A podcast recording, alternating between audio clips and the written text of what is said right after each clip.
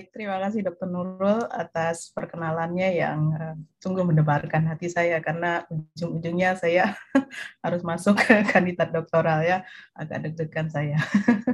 Tapi mudah-mudahannya doanya semoga semuanya dilancarkan. Baik, saya izin share screen untuk topik saya pada hari ini adalah tentang nutrition therapy in ovarian cancer. Saya share screen and slideshow. Oke, sudah terlihat ya dokter? Ya sudah bisa dilihat.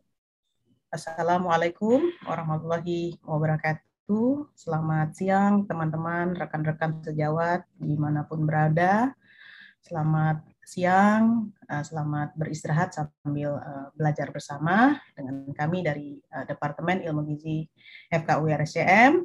Dan sebelumnya saya ucapkan terima kasih kepada ICTEK yang telah membantu terlaksananya webinar kita pada siang hari ini, dan juga kepada mitra kami, Fresenius Kabi Indonesia, yang selalu support dalam memberikan edukasi terkait dengan nutrisi pada berbagai jenis kanker, dan ini adalah seri yang keempat dari seri kanker yang kami laksanakan.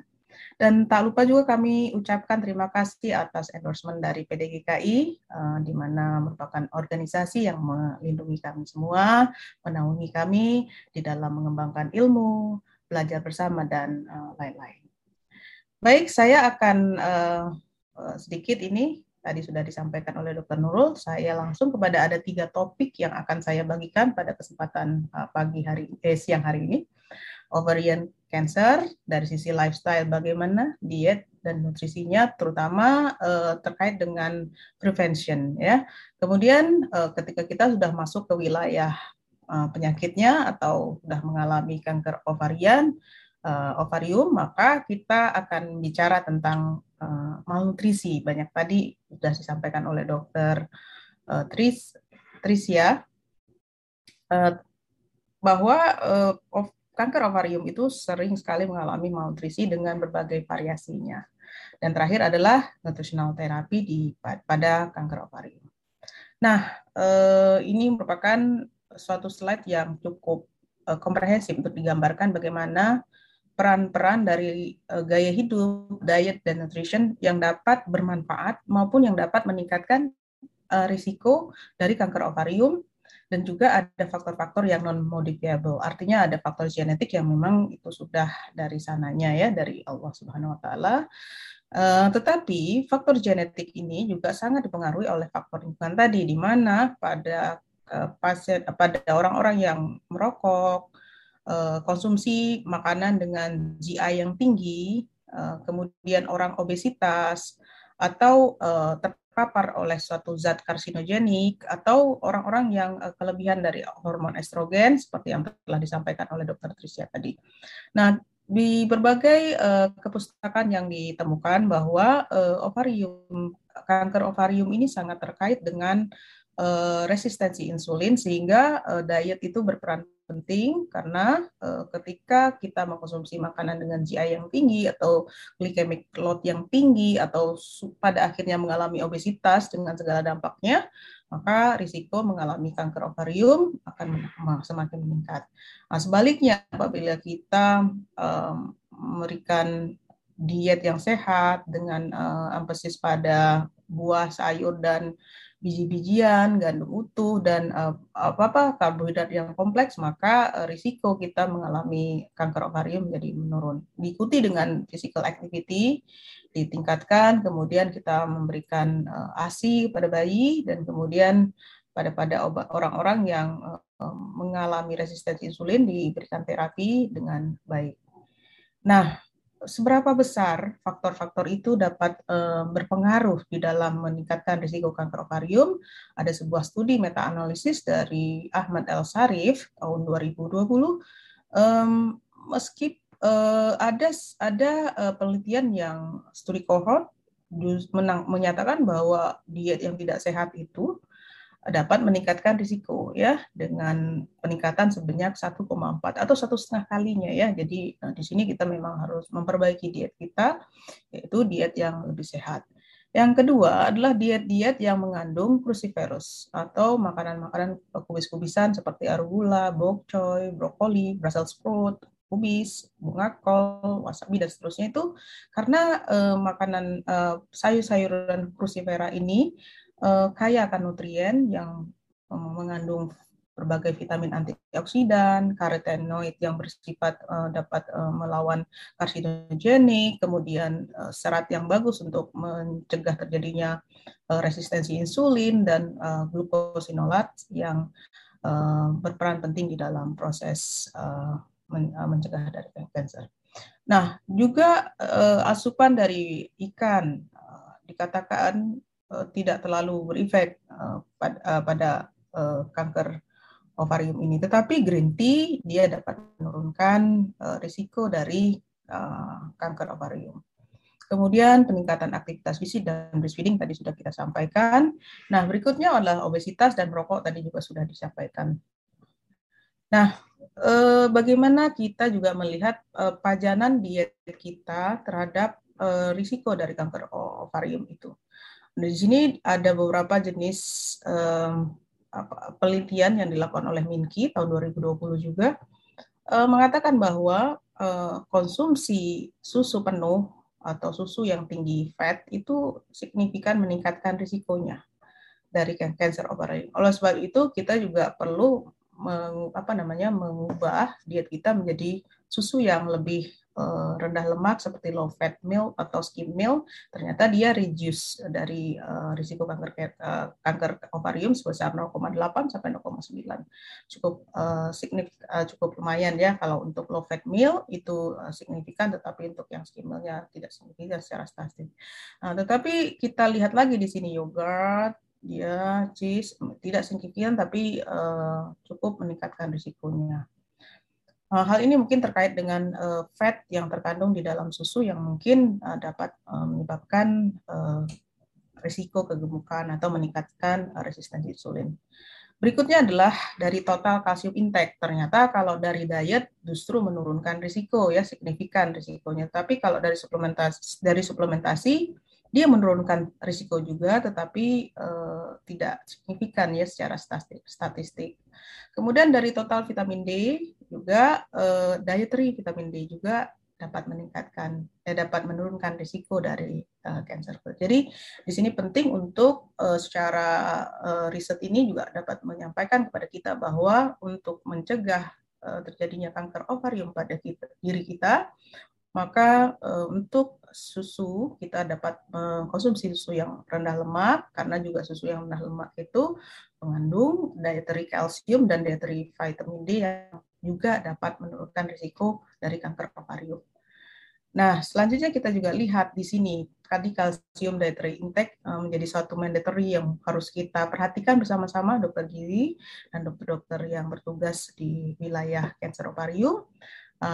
Di sini berdasarkan data yang saya peroleh dari IOF, dari fondasi dari International Osteoporosis Foundation, Indonesia red zone dengan asupan kalsium kurang dari 400 mg per desiliter itu sangat kira-kira sepertiga dari dietary intake yang harus kita lakukan. Nah, ini kita termasuk dalam 3 besar ya, low intake pada berbagai belahan dunia. Nomor 1 Cina, kemudian kita, dan kemudian India. Jadi ini harus diperhatikan dengan baik karena pertama kita dapat meningkatkan risiko osteoporosis di masa berikutnya. Yang kedua adalah risiko breast cancer juga akan meningkat dengan keadaan seperti ini. Nah, ini memerlukan upaya kita bersama untuk memberikan edukasi lagi bagaimana kita meningkatkan asupan kalsium kita pada diet kita sehari-hari. Nah, ini saya sampaikan bahwa tadi sudah disampaikan bahwa yogurt, cheese, kefir yang tinggi atau milk yang tinggi lemak itu perlu diperhatikan juga karena sebagiannya juga mengandung makanan sumber tinggi kalsium. Ya, kita lihat di sini cheese hampir 1 kali AKG ya, satu kali kebutuhan dari kalsium sudah bisa terpenuhi, tapi harus diperhatikan mungkin kalau misalkan mau memilih, pilih ya cheese yang rendah lemak, atau yogurt yang rendah lemak, kefir yang rendah lemak, dan susu rendah lemak, sehingga kita tidak asupan dari lemak kita bisa berada pada rentang yang direkomendasikan sekitar 25-30% per hari, ya. Kemudian di sini kita akan berpindah kepada vitamin D. Vitamin D ini sekarang lagi hype karena pandemi COVID-19 membuka wawasan bahwa ada efek pleiotropic dari vitamin D, sehingga menjadi perbincangan yang cukup hype ya di Indonesia. Bagaimana sebenarnya sih cara kita menyikapi untuk mencukupi dari kadar vitamin D darah kita. Nah, di sini kita tahu juga bahwa sumber utamanya adalah sinar matahari, UVB ya. Untuk diubah dari kolesterol menjadi provitamin D, tentu saja dia melalui proses di ginjal dan di hati untuk memiliki sifat aktifnya. Nah, dari diet juga sekitar 10% masuk ke dalam pembuluh darah dan kemudian diproses untuk menjadi bentuk aktifnya. Nah, status vitamin D berbagai kepustakaan yang kita ketahui, defisiensi dikatakan apabila kurang dari 10 dan seterusnya ya. Nah, perlu diperhatikan juga bahwa dengan adanya edukasi yang mungkin tidak tepat dapat membawa kita pada risiko toksisitas vitamin D, tapi nanti kita akan bicarakan di belakang ya. Nah, kita juga tahu memang sama seperti vitamin C, kita juga red zone juga sebenarnya di dalam defisiensi. Salah satu riset yang sudah saya baca dari yang dipublikasi dari populasi di perempuan di Medan yang sehat, ternyata memang ada polimorfisme di dalam pengubahan provitamin D menjadi vitamin D, sehingga kenapa orang Indonesia banyak yang mengalami defisiensi. Tetapi ketika kita menyikapi keadaan tersebut, maka hal yang paling baik adalah melakukan pemeriksaan kadar untuk dilakukan proses treatment yang sesuai. Jadi terapi yang kita lakukan lebih terarah dan lebih safe dan lebih evidence, sehingga kita dapat melindungi pasien kita dengan sebaik-baiknya treatment yang bisa berdasarkan bukti. Nah, kita tahu juga bahwa dampak dan faktor risiko dari vitamin D defisiensi. Kenapa juga sekarang kalau kita periksa, dan termasuk saya beberapa bulan yang lalu defisiensi juga, dan sekarang dalam treatment itu banyak juga faktor yang menyebabkan, karena indoor ya, jadi pas jam 9 itu berada di ruangan, mungkin harus rapat, harus mengajar, harus dan kegiatan. Kemudian penggunaan hijab ya, kemudian penggunaan sunblock ya, kemudian polusi dari udara juga, pajanan dari pajanan yang melalui kaca itu kadang menyebabkan pajanan sinar matahari ke kulit kita menjadi tidak adekuat, atau memang berada di wilayah-wilayah, tapi Indonesia low level UV radiation itu tidak terlalu terpengaruh karena kita cukup dianugerahi oleh Allah sinar matahari yang berlimpah sepanjang tahun. Nah, tetapi ada faktor-faktor fisiologik yang dapat mempengaruhi vitamin D defisiensi, seperti kulit yang gelap, malabsorpsi, kegemukannya yang memang sejak pandemi, sebelum pandemi dan sejak pandemi, angka obesitas semakin meningkat dan juga akan menyebabkan kita semakin berisiko mengalami infeksi, kemudian defisiensi, dan kemudian dengan segala macam dampaknya. Kemudian ada gangguan ginjal, hati, dan seterusnya ya. Atau memang kita low intake dari vitamin D yang dapat menyebabkan kita berisiko sekali mengalami defisiensi. Nah, dampaknya salah satunya adalah ke kanker, yaitu kanker kolon ya. Nah, vitamin D ini kemana-mana, jadi harus diperhatikan dengan baik, tetapi juga kita harus sebagai klinisi juga harus menyikapinya dengan dasar evidence yang baik, agar ya tadi seperti saya sampaikan, patient safety. Nah, saya sudah melakukan ya kecil-kecilan survei terkait dengan sebenarnya untuk wilayah Jakarta ini jam berapa sih yang paling baik untuk kita berjemur. Nah, ketika saya cek di jam 8.30 sudah di moderate ya, low UV index 3, 8.30, kemudian cepat sekali berubah di jam 9.04, jam indeks 5 saya belum capture karena buru-buru. Kemudian ketika sudah jam 9.30 maka UV indeksnya sudah tinggi, kategorinya ya, sudah 6, jam 10, 7, kemuan jam terus kemudian jam 3.30 dia turun lagi 4, dan jam 4 jadi 3, dan sudah jam 4 jadi 2. Kemudian di sini juga kalau sudah jam 10.20 itu sudah 8, very high. Berikutnya juga sampai jam 2 itu very high, dan ekstrim itu ada di jam 12, jam 1. Ya. Kemudian kita lihat bahwa dari McKenzie 2009 mengatakan kalau kita ingin mendapatkan vitamin D 1000 international unit pada dewasa muda, kulitnya coklat, ya, Pulau Jawa, tadi saya sudah ini, dianjurkan untuk berjemur jam 9 pagi pada area yang terpajang lengan dan kaki, ya. Nah, di sini kita lihat UV index 4 dan 5 dan di sekitar 10 menit, ya. Untuk wajah tetap harus menggunakan sunblock karena wajah lebih sensitif terhadap sinar matahari. Kita tidak ingin ketika kita mendapatkan zat gizi tertentu, tetapi kita meningkatkan resiko dari kanker kulit. Tetapi apabila kulit kita lebih gelap, sangat gelap, dan orang tua tentu ada lagi peningkatannya. Untuk orang obes dikatakan bisa 2-3 kali lipatnya.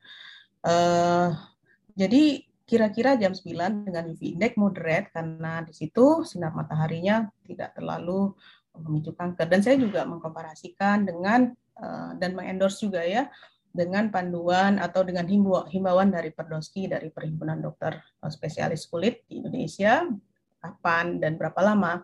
Nah, mereka mengatakan bahwa berjemurlah sekitar jam 9 bertahap, ya, mulai 5 menit bertahap, paling tidak 2-3 kali seminggu untuk mendapatkan vitamin D.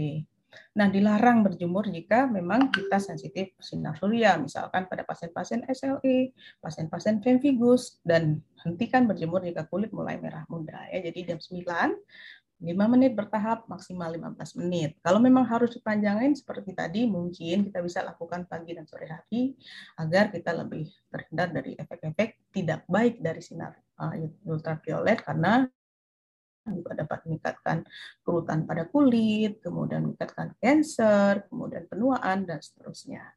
Nah, area mana? Areanya cukup di kedua lengan dan tungkai, karena hindari daerah kepala dan leher, gunakan topi atau tabir surya ketika kita berjemur. Kenapa kita tidak boleh di sini berjemur pada jam 10 sampai jam 14? Karena rata-rata di kota di Indonesia ini memang mempunyai UV index puncak di rentang tersebut, sehingga ketika kita memerlukan berjemur, maka sebaiknya kita berjemur pada waktu-waktu yang aman, ya.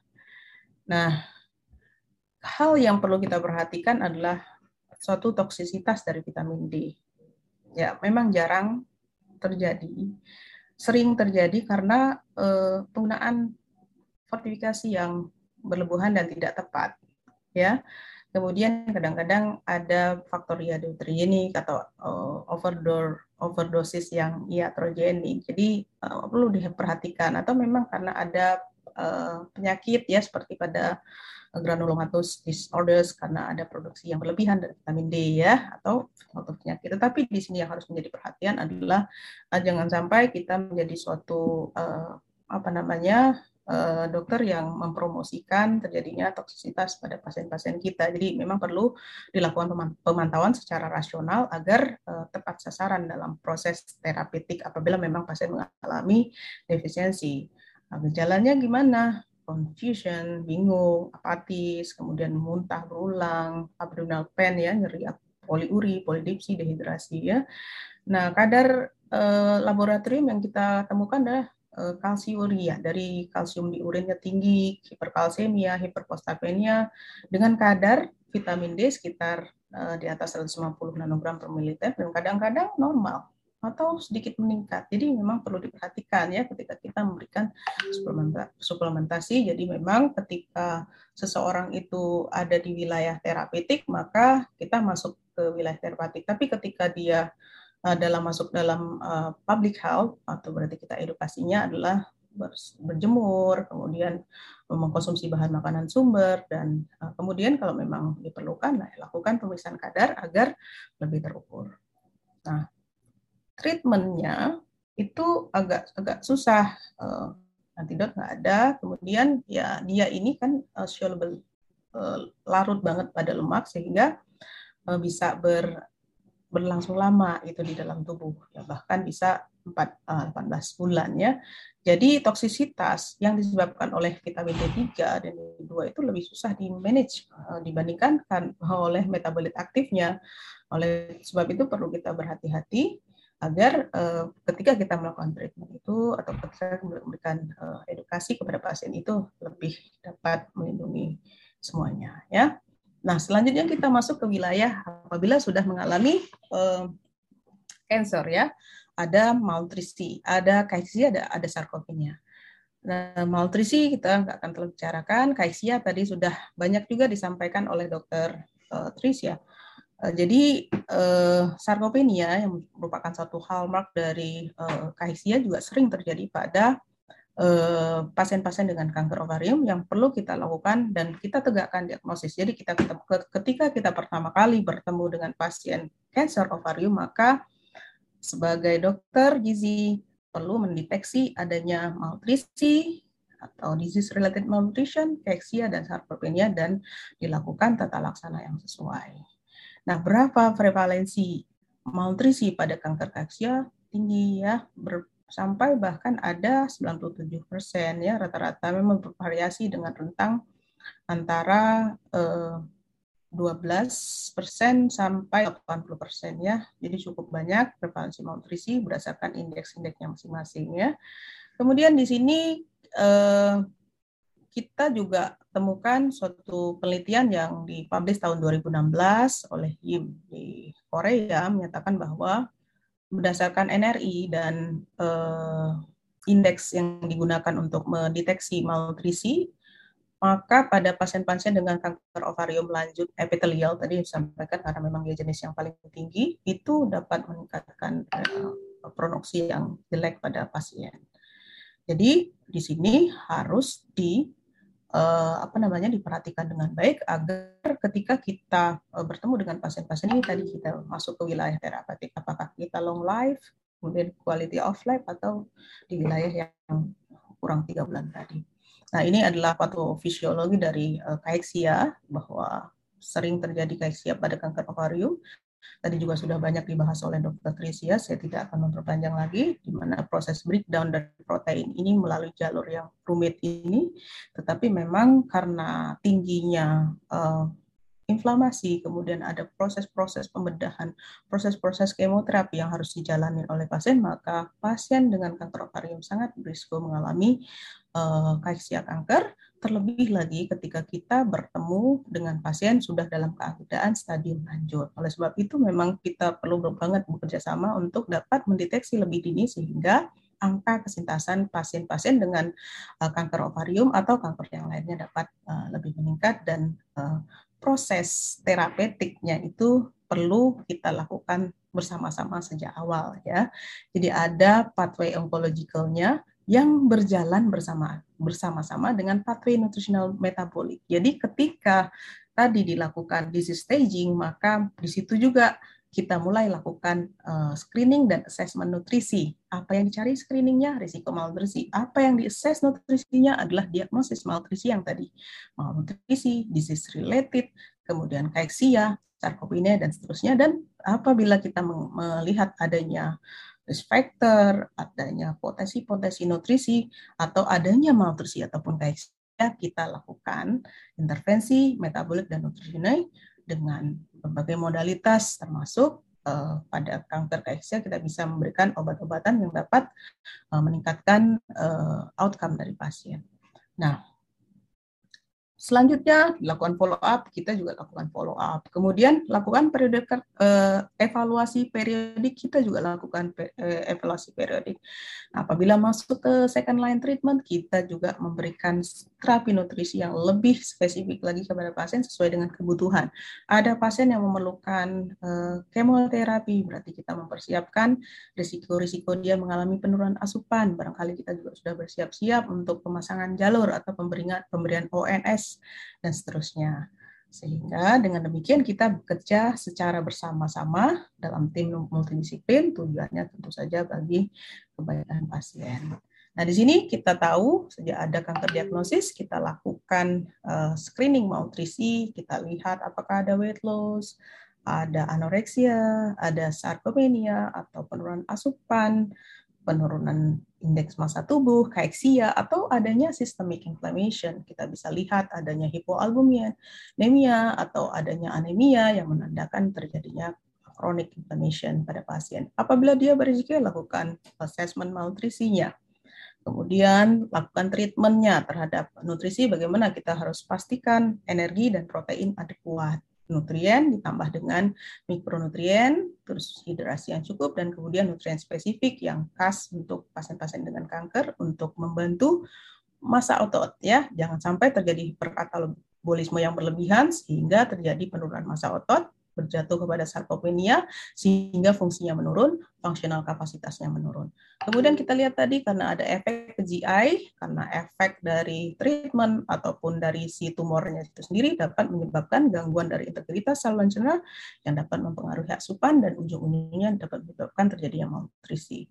Nah, kemudian jangan lupa untuk melakukan kontrol nyeri ya. Di RSCM kita biasa melakukan kontrol nyeri bersama-sama dengan dokter anestesi. Kalau terjadi nyeri, kadang-kadang sering terjadi penurunan asupan. Biasanya juga kadang-kadang kalau dilakukan pada pasien, apabila sudah dilakukan manajemen nyeri, biasanya kita akan lebih mudah memberikan nutrisi. Tetapi kalau misalkan kita sudah ada deteksi nyeri, maka kita lakukan screening nyeri dan seterusnya. Apabila perlu konsul kepada tim pain management, maka kita lakukan konsul tersebut. Dan satu hal yang paling penting juga adalah coping ya, coping mechanism, atau artinya proses mental, sosial, psikologi pada pasien-pasien dengan kanker itu harus diberikan dukungan yang adekuat. Karena apa? Karena kita sudah tahu ada konektivitas antara fisik dan psikis kita yang dapat mempengaruhi hasil akhir dari treatment dan kesintasan dari pasien.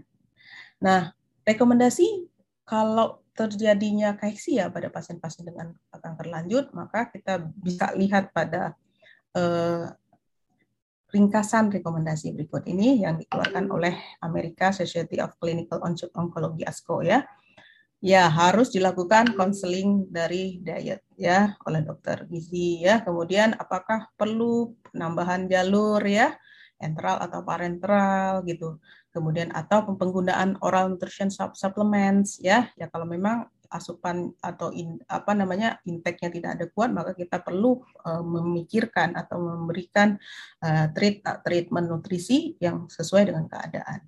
Kemudian kalau kita menggunakan preparat enteral, parenteral atau ONS tersebut, kita pastikan apakah ada kandungan omega fatty acid-nya, omega 3 asam lemak omega 3-nya. Kemudian memang di sini tidak direkomendasikan, tetapi pada guideline yang dikeluarkan oleh ESPEN, dia merekomendasikan pemberian EPA sebanyak 1-2 gram per hari untuk pasien-pasien kanker kaiksia. Vitamin dan mineral harus dicukupkan paling tidak 1 kali AKG-nya ya. Untuk terapi farmakologinya, jadi memang kaiksia itu sindrom yang memang multifaktorial, maka perlu ada treatment multimodal juga ya, meliputi dari nutrisinya, kemudian farmakologinya, dan kemudian intervensi lain yang meliputi exercise. Nah, di sini kalau kita lihat untuk farmakologik, kita bisa gunakan progesteron analog seperti megastrol astat, kemudian kortikosteroid dan seterusnya ya. Yang lain-lainnya belum ada rekomendasinya dan masih jarang kita gunakan. Kemudian exercise juga penting, meskipun belum ada rekomendasi dari ASCO, tetapi dari ESPEN mereka merekomendasikan untuk diberikan exercise sesuai dengan kemampuan dari pasien. Jadi biasanya kita konsulkan kepada dokter spesialis kedokteran fisik dan rehabilitasi. Nah, kalau kita lihat berapa jumlah energi dan protein yang diperlukan, energinya 20-25 untuk pasien-pasien beriden, dan pasien-pasien yang sudah ambulatori agak lebih naik lagi, atau kita menggunakan formula standar Harris Benedict atau formula-formula yang lainnya yang disesuaikan dengan faktor stres sesuai dengan kemampuan atau kebutuhan masing-masing dari individu. Protein paling tidak di atas 1. Biasanya kita antara 1,2-2 gram per kilogram berat badan ya. Kemudian mikronutrien paling tidak 1 kali AKG kita berikan multivitamin lengkap.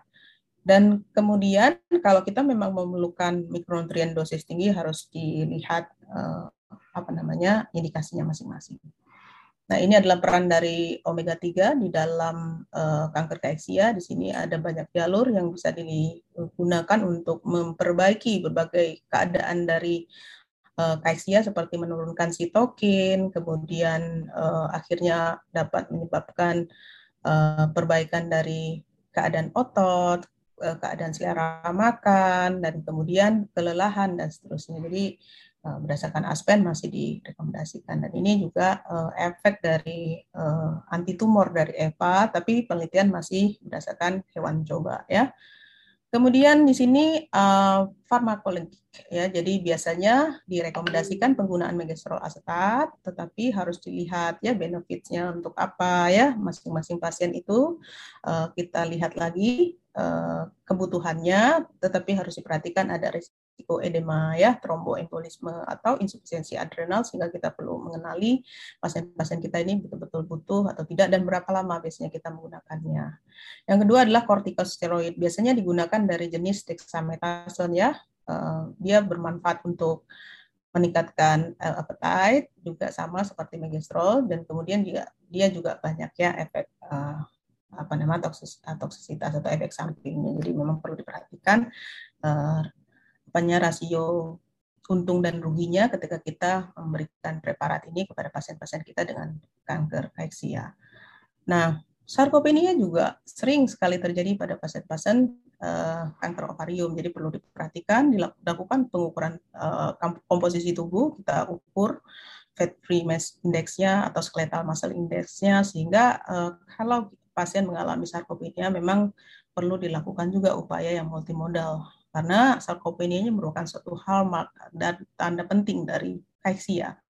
Nah, apabila terjadi sarkopenia, maka kita perlu memberikan protein yang cukup dan juga diberikan exercise agar terjadi sintesis protein, dan selain diberikan protein yang cukup, paling antara 1,2 sampai 2 gram per kilogram berat badan sesuai dengan keadaan ginjalnya masing-masing, kita juga perlu memberikan EPA, ya, untuk membantu menstimulasi pembentukan massa otot. Ini definisi dari sarkopenia, sesuai dengan indeks-indeks otot yang bisa kita ukur. Nah, di sini perlu dilakukan treatment kalau terjadi sarkopenia. Misalkan energinya hampir sama, ya, karena memang dia mirip dengan kaeksia, tetapi ini lebih objektif lagi penilaiannya, yaitu adanya penurunan dari massa otot atau indeks massa otot dalam tubuh. Ya, dia protein tinggi, kemudian ditambah lagi dengan beberapa asam amino yang penting, ya, seperti leucin, ya, antara 2 sampai 4 gram per hari. Kemudian fish oil kebutuhannya 2 gram EPA, 1,5 gram DHA, kemudian vitamin mineral, jangan lupa ya, vitamin D tadi, ya, karena vitamin D memang penting fungsinya pada proses sintesis dari otot, ditambah dengan multivitamin dan mineral sebesar 1 kali AKG. Nah, di sini memang karena terjadinya penurunan massa otot tadi, sama seperti kaeksia, multimodal treatment perlu dilakukan. Di sini kita lihat bahwa vitamin D tadi sudah disampaikan memang berperan penting pada muscle, dan yang lainnya di sini juga kita lihat bagaimana peran vitamin D di dalam otot skelet kita, sehingga tadi direkomendasikan untuk diberikan paling tidak antara 600 sampai 800 international unit per hari. Dan memang vitamin D dan kanker ovarium itu sangat terkait, ya, karena kalau dia rendah dapat mempengaruhi apoptosis, mengurangi metastasis, dan kemudian membantu proses menghentikan sel cycle yang berlebihan. Jadi penting sekali kita memperhatikan kadar vitamin D pada pasien dengan kanker ovarium. Nah, di sini juga selain tadi sudah disampaikan bahwa manfaat dari intervensi nutrisi itu juga dapat meningkatkan selera makan, sehingga tadi apabila pasien perlu dilakukan pembedahan, perlu dilakukan kemoterapi, maka pasien keadaan status nutrisinya jadi lebih baik, sehingga kesintasan outcome klinisnya menjadi lebih baik.